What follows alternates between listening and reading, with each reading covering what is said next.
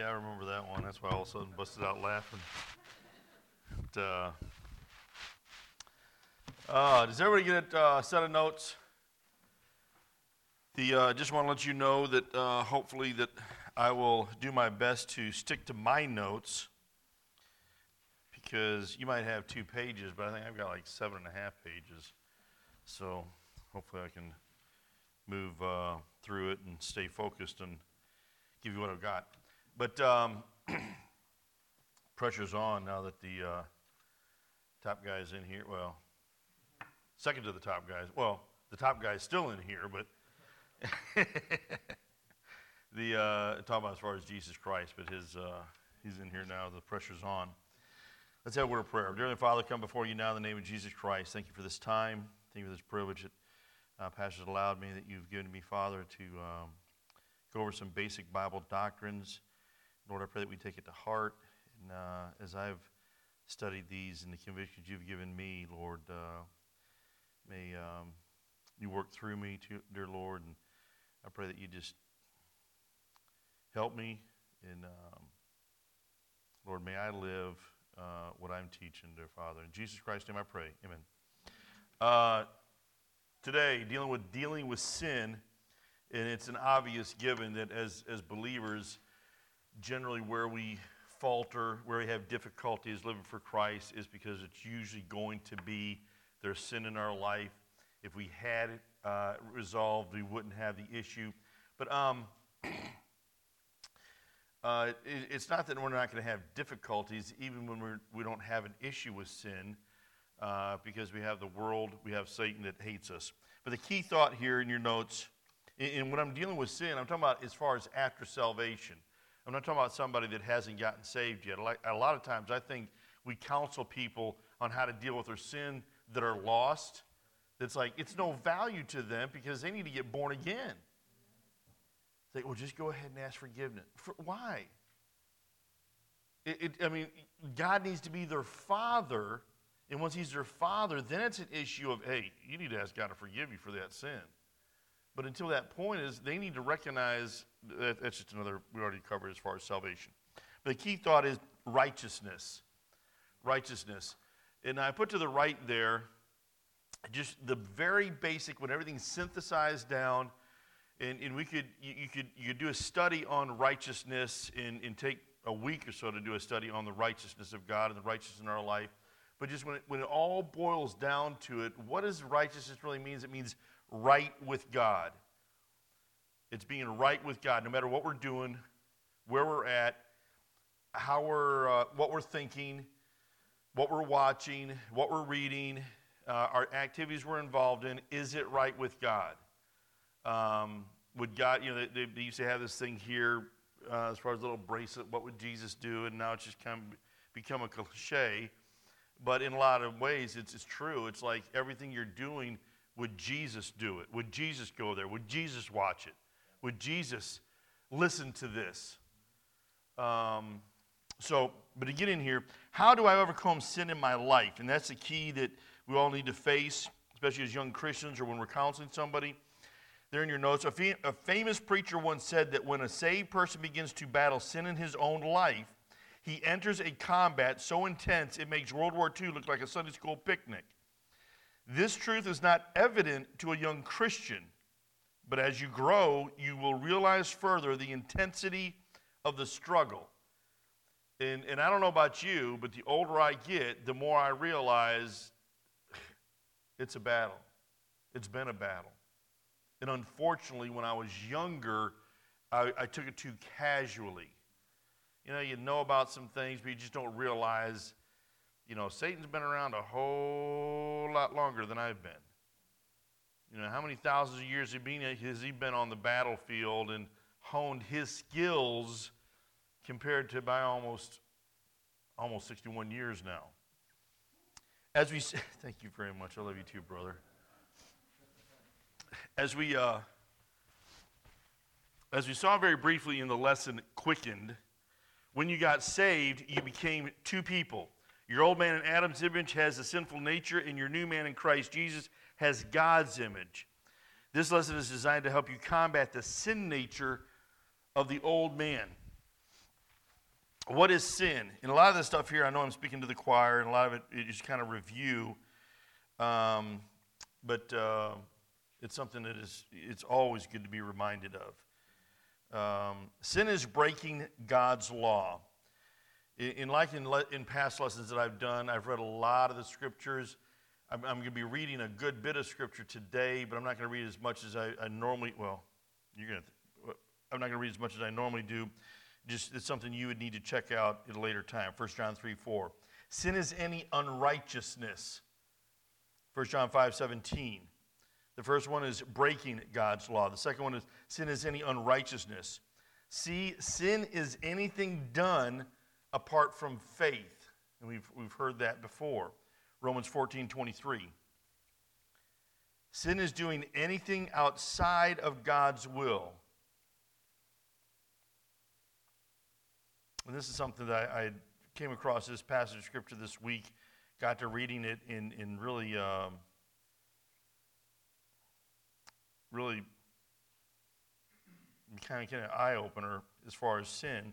Sin is doing anything outside of God's will for and within our life. James 4 13 and 17. Go to now, ye say, Today or tomorrow we will go into such a city and continue there a year and buy and sell and get gain. Now, in and of itself, is that an issue or is that a sin? Not enumerated in the Bible. There's nothing wrong with that. But when you continue on reading, whereas you know not what shall be on the morrow, for your, what is your life? It is even a vapor that appeareth for a little time and then vanisheth away. For what ye ought to say, if the Lord will, we shall live and do this or do that. But now ye rejoice in your boastings.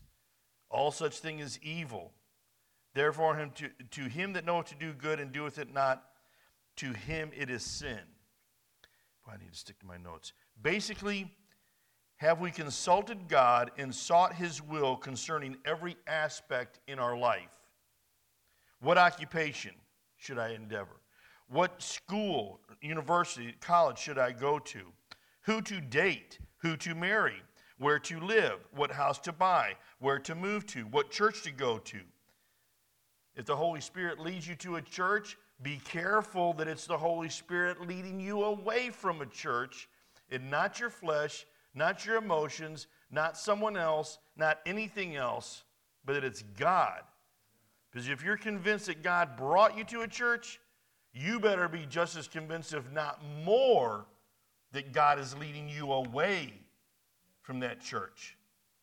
And generally, if God is involved, as a general rule, all right, if everything is on the up and up with the church you're involved in, and there's nothing, any just grossly violation of scripture and all that kind of stuff, but everything's on the up and up, everybody will generally, when I'm talking about everybody, I'm talking about you, your wife, uh, your parents, um, the pastor, everybody will be in agreement, will be in tune will have an understanding. It will, it will be a harmonious thing and not some bitter cutting of way, because that is not how God operates.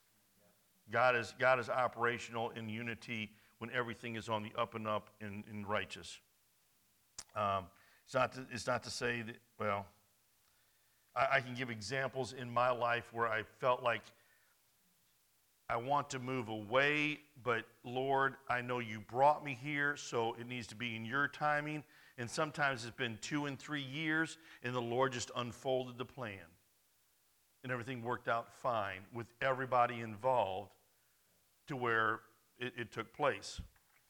But um, continue on here what to buy, where to move to, the house to go, or the church to go to, etc. Or do we live life that we are not bought with a price and God has no say in anything? The key to live in God's direct, the key is to live in God's direct will, what He desires in every aspect of your life. So, going back to that passage I just read, you know, we're going to go into a city and we're going to start a business. As believers, have we even consulted God? Is God in the mix? Is God at the forefront? All right, are we just kind of doing things on our own, Him aside? He's just kind of like a piece of jewelry, as, as many, so many things are in Christianity. The next point here why do I sin? You sin because you inherited, does there a, a blank you have, inherit, inherited a sin nature from Adam. You know Romans 5 12. Wherefore, as by one man sin entered into the world, and death by sin, and so death passed upon all men, for all have sinned. So you have 1 Corinthians 15 45 through 49 is another great passage that relates to this. Number B there, you sin because your old nature draws you into sinning. Your old nature draws you into or pulls you into sinning. James 1 13 through 15. Let no man say that when he is tempted, I am tempted of God, for God cannot be tempted with evil, neither tempteth he any man. Now, before you say, well, what about over here in this scripture where it said God tempt, the context here is tempts with evil. All right? Any man. But every man is tempted when he is drawn away from of his own lust and enticed. Then when lust hath conceived, it bringeth forth sin, and sin, when it is finished, bringeth forth death. Well, I know a Christian that did a really bad sin, and he seemed to have gotten away with it. Well, he might have not have died physically, but what about the death of a relationship? What about the death of a marriage? What about the death of, of, of, of another uh, new believer that was looking to you as far as an example of how you should live a Christian life and decisions you made? All right, and all of a sudden, the next thing you know, you've fallen away, and how many other people have fallen away from following the Lord? The death of their relationship, their fellowship with God based on what you've done. So the death can, can impact in, le- in many different ways rather than just a physical death. Also in Romans 4 14 through 25, the Apostle Paul writes of the battle he has between his flesh and the spirit, between, between doing right and doing what is evil and sin. He closes in verse 25 with, I thank God through Jesus Christ our Lord. So then, with the mind, I myself serve the law of God, but with the flesh, the law of sin.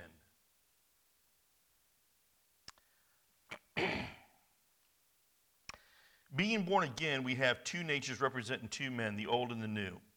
The new is our quickened spirit, and the old is our flesh and blood body we were physically born with, and that encases our soul and spirit. You, you may have heard this analogy before, but you own two fighting dogs. Which one you feed continually is the one that will overpower the other. And if they could do it, equally, okay, here in your handout, you said most Christians are trying to casually feed their spiritual nature. And if they could do it equally, we have scripture that says it makes God sick, lukewarm. Meaning faithfully, and this, this is the meaning there as far as doing it equally. Give you an example. I've been there, I've done that for too many years. Being faithfully have the time of devotions every day of prayer and Bible reading, but as well as faithfully watching spiritually unhealthy TV and movies. You know what I'm talking about? You've been there, you've done it. And the reason why I say it, because I'm I can guarantee you I've been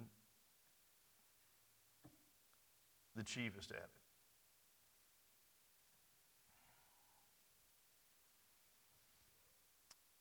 Come to church Sunday morning, Sunday night, hear great messages. Man, it was awesome. Go home. Can't wait to get home.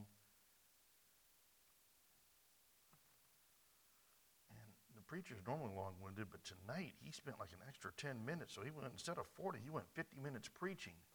And then we sit down in front of, let's pick a movie. Um, I'm going to guess. Um, I can't think of his name, thank goodness. Uh, I really don't like him anymore. Um, Ghost Protocol, Mission Impossible. What's that? Uh, yeah, Tom Cruise. All right. And I don't think they're even rated R. I think it might be rated PG 13 or something like that.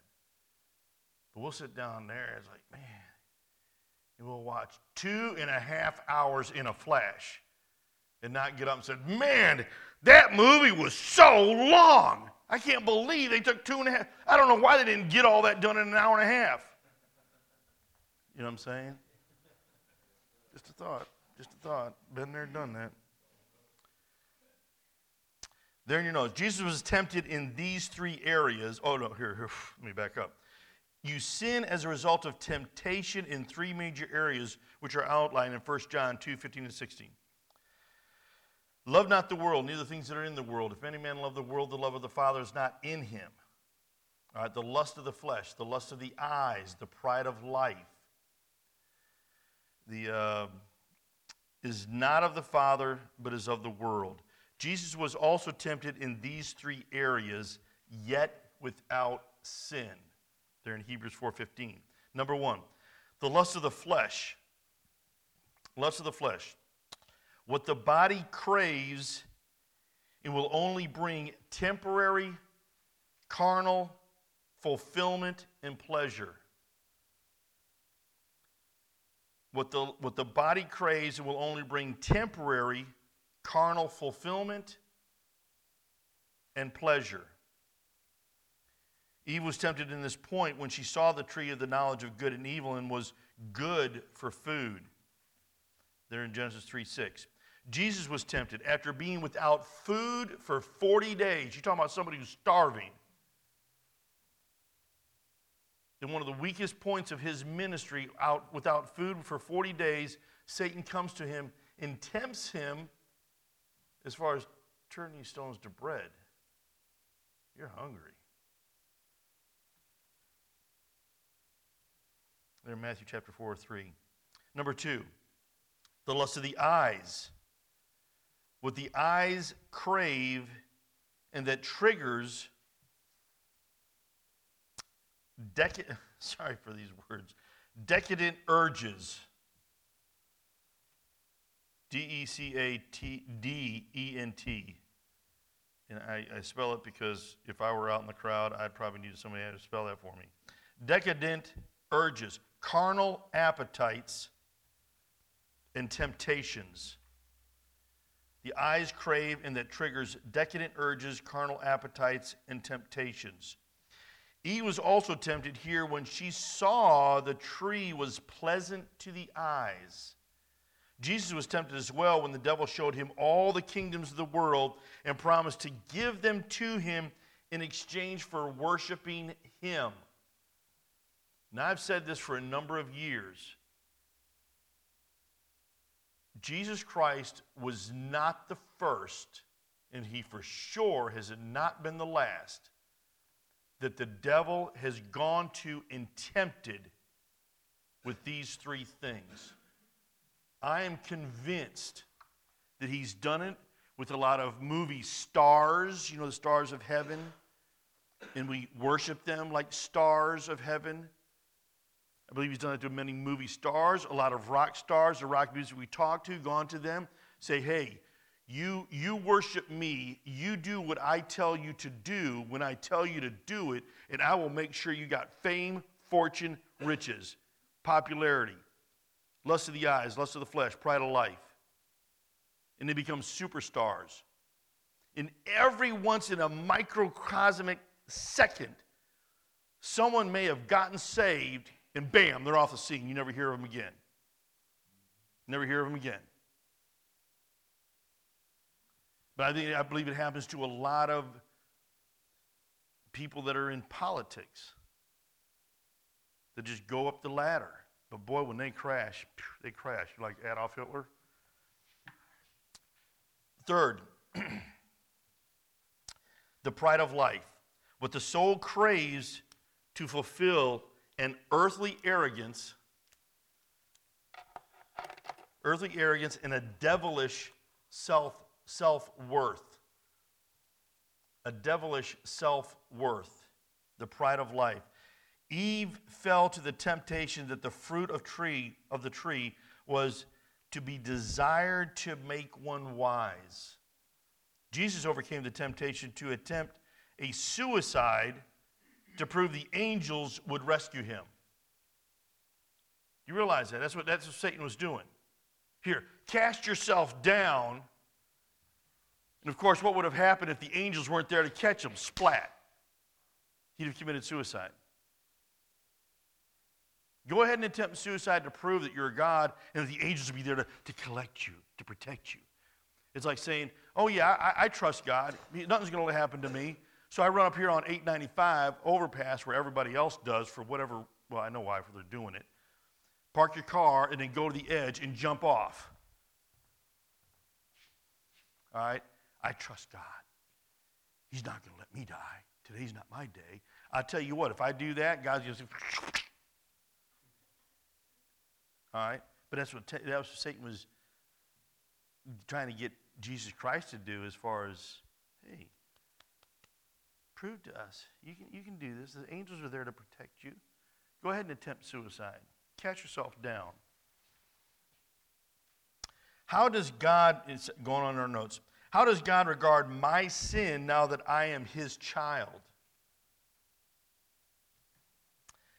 This first point here, if you grasp it, you'll never be concerned about ever losing your eternal security because of sin, or, or, or your salvation because of sin, your eternal security. The sin or sins of your entire life, your entire existence, before you were even born, your entire life were judged by God at Calvary. 2 Corinthians 5:21. But going on in verse um, B there, if as a child of God, if you continue in sin or allow sin to rule you, God will chasten, that's your blank there, chasten you as a father chastises his son. Now, I don't know if you've all took, taken the time to read this passage. And it's, um, it's, one, it's a passage that I was taught, that, I, that I taught uh, three or four sessions of discipleship evangelism as far as teaching people how to lead people to the Lord, but also part of that discipleship evangelism was how to deal with people that are backslidden and need to get back with right with God. And this is one of the main foundational passages of Scripture that we use, or that I use, as far as dealing with somebody who may be backslidden. But there in Hebrews chapter 12, verse 5 through 11, and ye have forgotten the exhortation which speaketh unto you as unto children. My son, Despise not thou the chastening of the Lord, nor faint when thou art rebuked of him. For whom the Lord loveth, he chasteneth and scourgeth every son whom he receiveth. If ye endure chastening, God dealeth with you as with sons. For what son is he whom the Father chasteneth not? But if ye be without chastisement, whereof all are partakers, then are ye bastards, meaning you're illegitimate. You're imitators. You're faking it. You've never been born again. You're just putting on a show. You go there to Matthew chapter 7, verse 23, when Jesus says, Depart from me. I never knew you. To those people that think everything's okay. And not sons. Furthermore, we have had fathers of our flesh which corrected us, and we gave them reverence. Shall we not much rather be in subjection to the Father of spirits and live? For they verily for a few days chastened us after their own pleasure, but he for our profit, that we might be partakers of his holiness. Now, no chastening for the present seemeth to be joyous, I can assure you that is the case, but grievous. Nevertheless, afterward it yieldeth the peaceable fruit of righteousness unto them which are exercised thereby. And you have some other references there. Job 5 17 and Proverbs 3 11 and 12 are great as far as the chastening hand of God. See, God will allow, God will allow you to reap according to what you have sown. To reap according to what you have sown. Galatians 6, 7, and 8 says, Be not deceived, God is not mocked, for whatsoever man uh, soweth, that shall he also reap. For he that soweth to the flesh shall of the flesh reap corruption. And if you really study that out and understand it, and we'll get to it in just a split second, you can see what that means by till of the flesh reap corruption. We're not just talking about necessarily physical body corruption, just your thinking, your mind, how it thinks, how it operates, the emotional aspect of it. But, ye that, but he that soweth to the Spirit shall the Spirit reap life everlasting. Okay, there in your notes. Or it may be in your notes, I'm not sure. Sowing to or in the flesh reaps mental health difficulties, uncontrolled and gripping fears, personality disorders, and physical diseases. It also reaps premature, that's a blank you have there. It also reaps premature death of your physical body. Never will a child of God be allowed to get away with intentional and known sin. God does not allow it for his children. Not a matter that, oh, you're, I mean, I, the reason why I say this is I've heard it numerous times. Well, you're Baptist, you believe you can just, you know, get saved and get, you know, sin and get away with it. No, no, no. You never get away with it. You never get away with it. it it's going to impact your life somehow, some way. And you might be fortunate to live a long time, but when you get to heaven and stand before Jesus Christ, the rubber's going to hit the road. You're going to hit a brick wall and say, Oh, my whole life has been a waste as, a, as your child. Reap corruption of the mind, soul, and body if the chasing of the Lord doesn't correct the failures. That's what you'll reap as far as the corruption, the corruption of your mind and your soul and your body, uh, as far as just unchecked, undealt with uh, sin in our life. Sowing to or in the Spirit reaps the fruit of the Spirit, reaps or reproduces spiritual fruit now. This has great, and here's a blank up here. This has great ramifications. Ramifications. R A M I F I C A T I O N S. On everlasting life for others and your own afterlife. The judgment seat of Christ is coming. Sowing to your flesh not only has terrible repercussions on your life, but it also has, uh, it also has repercussions on countless lives of others. Just consider that. You know, you know what I'm talking about? That how you live your life as a believer, especially as a father or mother, will have a huge impact, good or bad, on your children. So it's not a matter of, it's just my sin, it's just affecting me, it may prematurely kill me.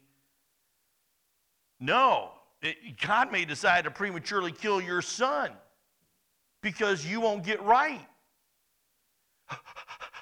I can't believe God would do that. Ask King David that. Your God killed an innocent baby that had no decision making in the fact of what David and Bathsheba did. And God took the baby.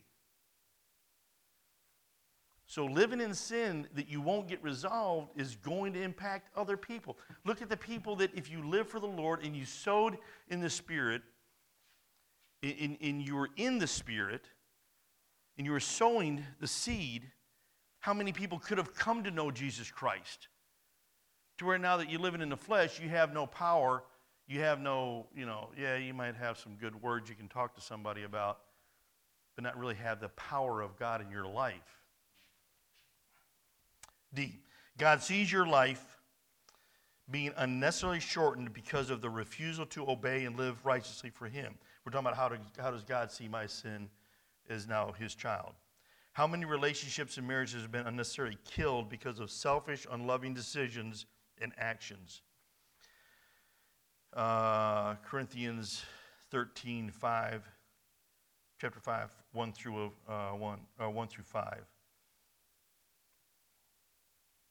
Uh, instead of reading it, we're talking about as far as the, the young man that is having a relationship with his father's wife in, in the church is not doing anything about it. They're not upset. You know, it, it's one of those things, well, don't be judgmental attitude or what. We're not being judgmental. The Bible is judging actions. It's just a matter that something, nothing was being done, and the Apostle Paul was like, really, he was hot about it. And, and how does he end that? About that about that person, deliver, to deliver, okay, here. uh, in the name of our Lord Jesus Christ, when you are gathered together and my spirit with the power of the Lord Jesus Christ to deliver such a one unto Satan for the destruction of the flesh, that the spirit may be saved in the day of the Lord Jesus. 1 Corinthians 11, 27 to 31.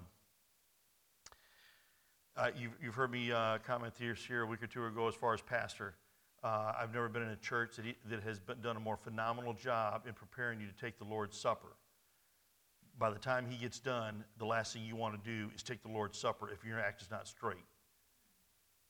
All right, because you're worried as far as, good night, is that Mack truck going to run over my car on the way home? I'm going to be gone. And that's the way it should be. That's one of the motive, that's one of the reasons for the Lord's Supper, is for us to get our life right. Obeying God will add blessings and length of your days, according to Proverbs 3 1 through 11, uh, which is a great passage. What things can I do to overcome sin? Your, your sin is your own fault, not anyone else's. You must accept responsibility for your sin. You will never correct anything until you face up to your responsibility. Uh, Proverbs 28 13 says, He that covereth his sin shall not prosper, but whoso confesseth and forsaketh them shall have mercy. That blank is accept responsibility if anybody missed it. B, don't allow sinful thoughts to control your mind. And when it happens, have the habit of attacking it. I'm talking about the sinful thought with all vengeance.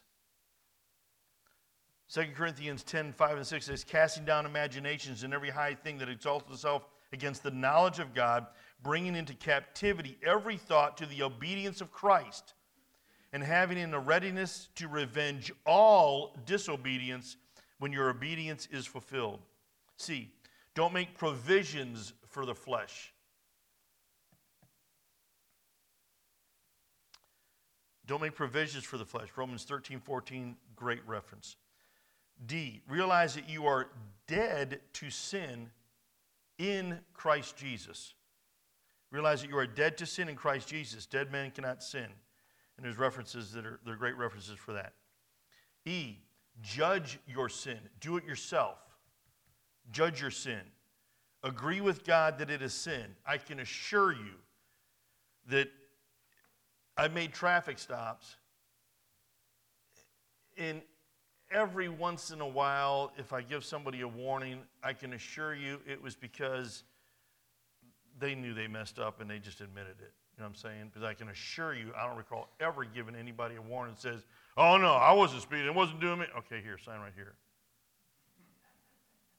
It's a whole lot better when we go to God saying, Lord, I messed up, I'm wrong, please forgive me, than just leaving it to God to judge your sin. I'm talking in the flesh. I'm talking here as a child of God. F, confess your sins to God. 1 John 1 19. If we confess our sins, he is faithful and just to forgive us our sins and to cleanse us from all unrighteousness. And as pastors mentioned before, and it's a, it's a given, context is king. Well, he hasn't said that, but context is king. The context of that passage is he's writing to Christians. Hide God's written word in your heart and mind to make it easier to battle sin. The blank there, easier to battle. Easier to battle sin. God has made a way to escape from temptation. The way of escape is the written words of God. Jesus Christ overcame his temptations and Satan's attack by quoting scripture that he had memorized.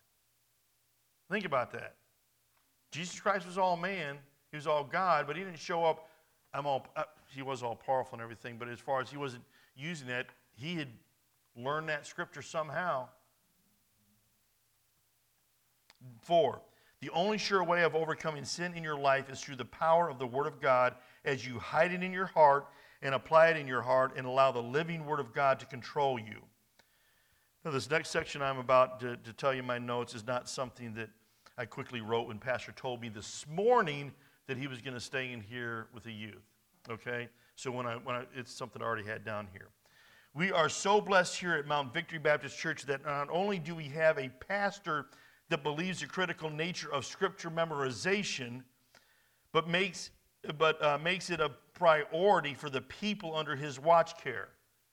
We also have the added bonus here at Mount Victory Baptist Church of actually having adults within our, conversa- within our congregation that faithfully memorize Scripture, like Pastor and his entire family, like Brian Boots and his family, Josh Grosh and his family, Barbara Mehall, who dispel it's too hard for senior saints and anyone younger to memorize Scripture, and Neha to completely embarrass me to an open shame because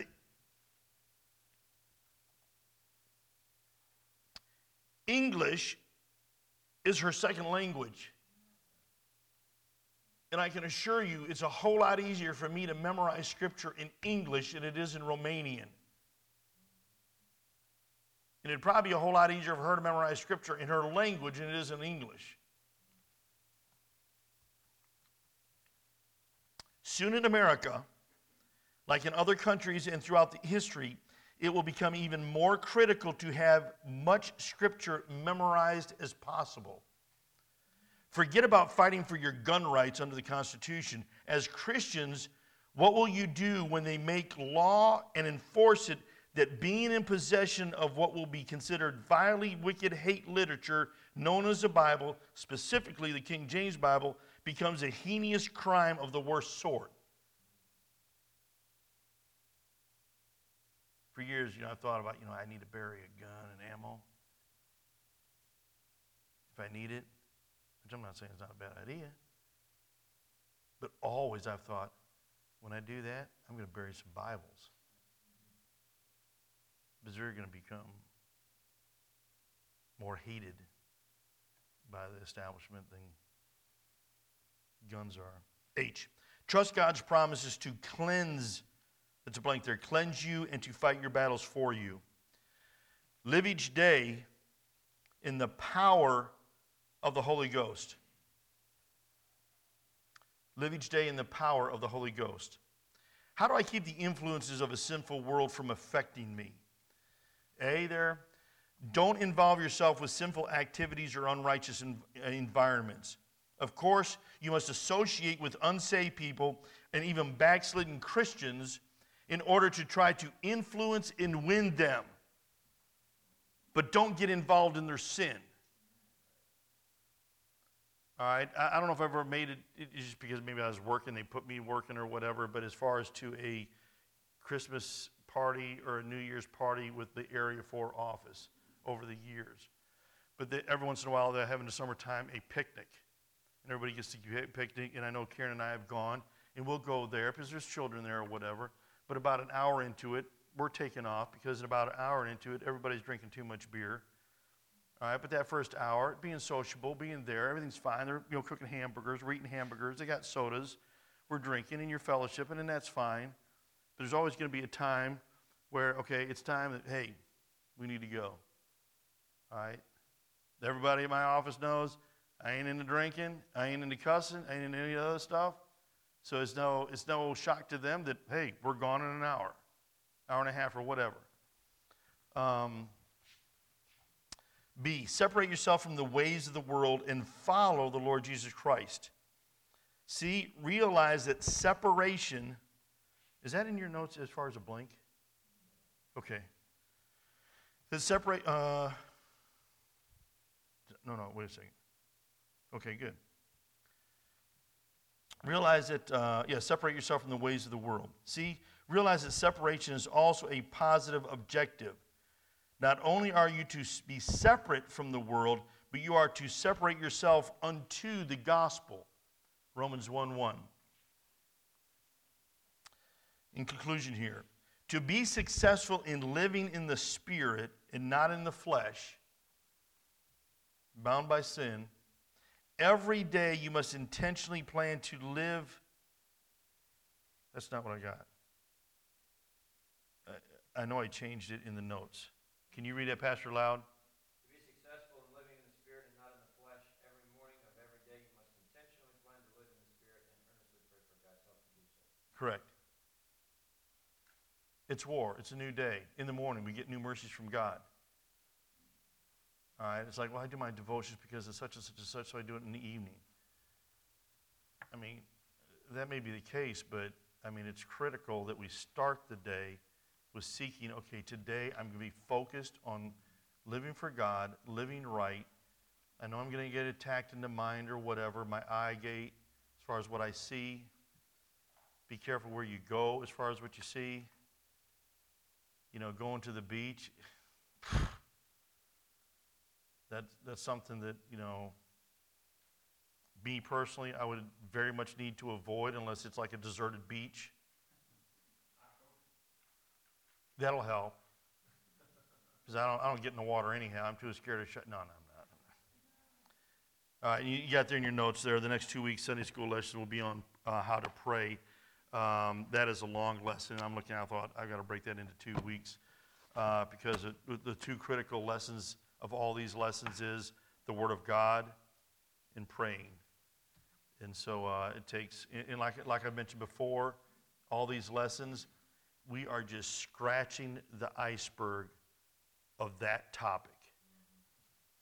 We could go for a long time on this topic with dealing with sin in different aspects. We could go a long time with the Word of God. We could go a long time in really studying salvation. We're just scratching the basics. Dear Father, thank you for this day. I pray you be with us here in the service to come.